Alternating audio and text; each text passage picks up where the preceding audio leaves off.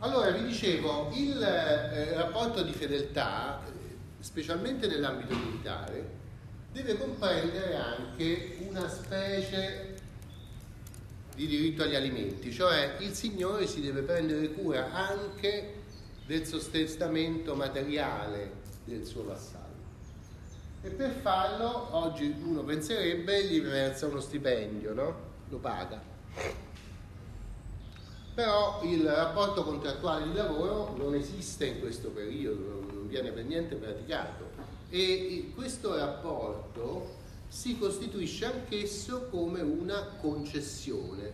Si concede un bene che è fonte di frutti, che produce frutti, per sostentare, per conferire un sostentamento al proprio fedele, il quale in cambio mi sta garantendo il servizio.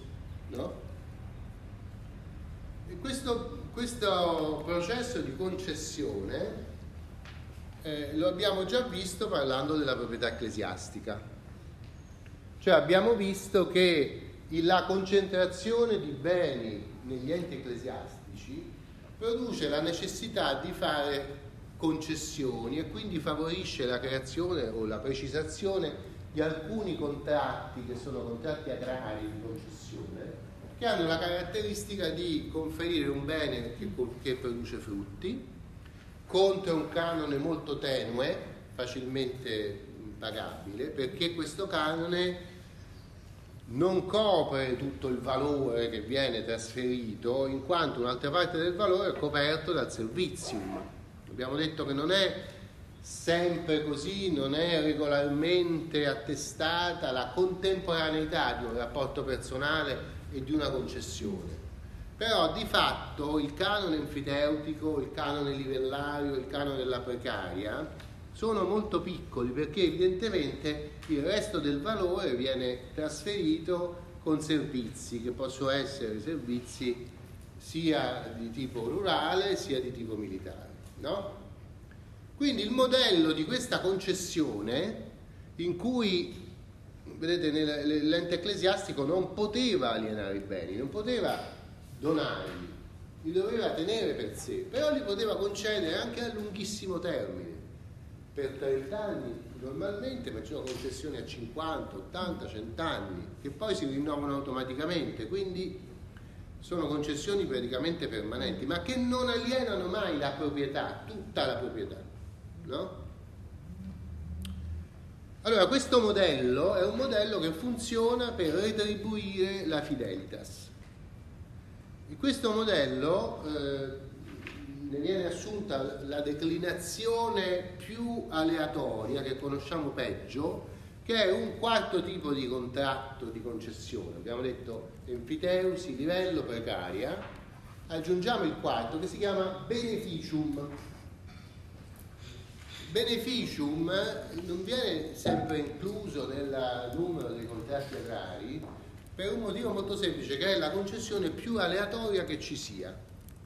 Cioè il beneficium non prevede per niente un canone, e però dipende dalla volontà del proprietario, del titolare, cioè del dominus, il quale lo può revocare in qualsiasi momento.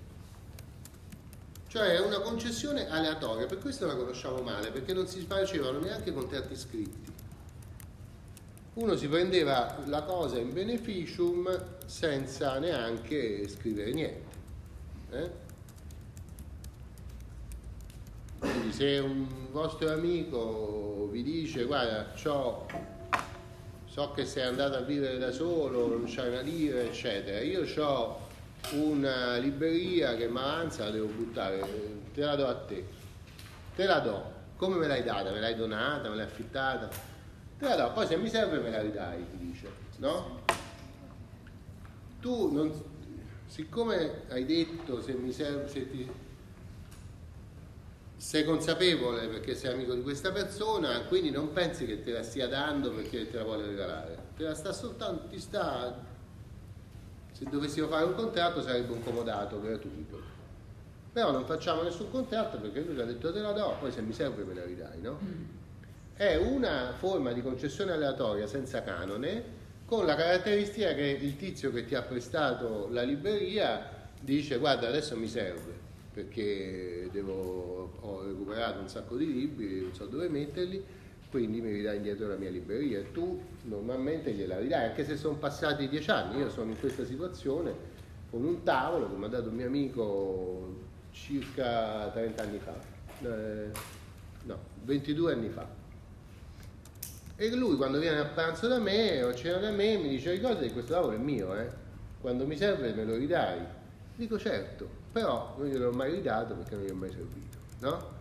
Allora questa è una concessione aleatoria, cioè finché siamo amici, se noi litigassimo, se io mi comportassi male con lui, dice adesso prima cosa mi ridai il mio tavolo. Cioè interrompe questo tipo di concessione. No? Ecco, il beneficium non ne abbiamo notizia perché è stato fatto nello stesso modo, anche del tavolo del mio amico non c'è scritto niente da nessuna parte, quindi uno storico del futuro non potrà mai sapere che è avvenuto questo tipo di conferimento perché non abbiamo scritto niente. Eh? Il beneficio è questo tipo di concessione, no? Eh, e questo tipo di concessione è considerato uno degli elementi che poi andranno a riunificarsi nell'istituto del feudo perché il beneficium, a differenza di una precaria o di un livello, di un'infiteusi, è conferito esclusivamente come retribuzione della fidelitas. Cioè è legatissimo alla fidelitas. Io lo faccio soltanto perché esiste un rapporto di fidelitas o di amicizia, come si diceva al tempo, come oggi può capitare, per cui uno ha questo tipo di relazione per un'amicizia moderna, non, eh, non medievale. No? Allora vedete che il conferimento del beneficium è un elemento eh, che è destinato a, a collegarsi all'interno del feudo con gli altri elementi. Adesso è mezzogiorno, il terzo elemento è più facile di tutti, quindi lo diciamo rapidamente, ed è l'elemento che è stato chiamato accessorio, e che è costituito di poteri di natura pubblicistica, cioè quelli di cui abbiamo parlato già oggi e anche prima di oggi, che io ho chiamato poteri giurisdizionali. I poteri giurisdizionali sono quelli di giudicare nei conflitti fra contadini o fra persone soggette che stanno sul terreno che è stato concesso, per, ovviamente per questioni minori, per tutti i, i reati che, più grossi, che prevederebbero pene gravi, normalmente la giurisdizione viene conservata dai giudici pubblici. E poi la giurisdizione comprende anche il potere di regolare, il potere di prelevare piccole tasse, eh, il potere di mantenere l'ordine pubblico, no?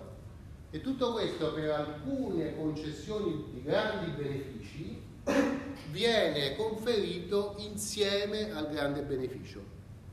Quindi se io sono il re e eh, nomino conte della contea di qualche cosa, il mio fedele tal dei tali, gli conferisco la contea in beneficio e insieme alla contea gli conferisco il potere di prelevare delle tasse, di amministrare la giustizia, di mantenere l'ordine pubblico su questa contea. Quindi l'immunità è un accessorio, cioè sono poteri pubblicistici che sono come un accessorio del bene concesso in beneficio, è come la soffitta o la cantina di un appartamento.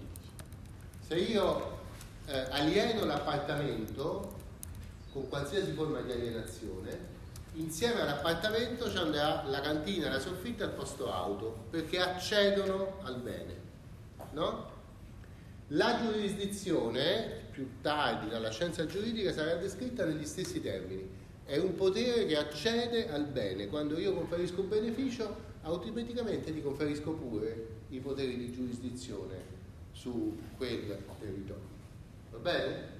Allora, quello che ci tengo è che noi abbiamo descritto un mondo giuridico che è propriamente giuridico, che è moltissimo lontano dal mondo giuridico che, stiamo, che voi state studiando facendo giurisprudenza.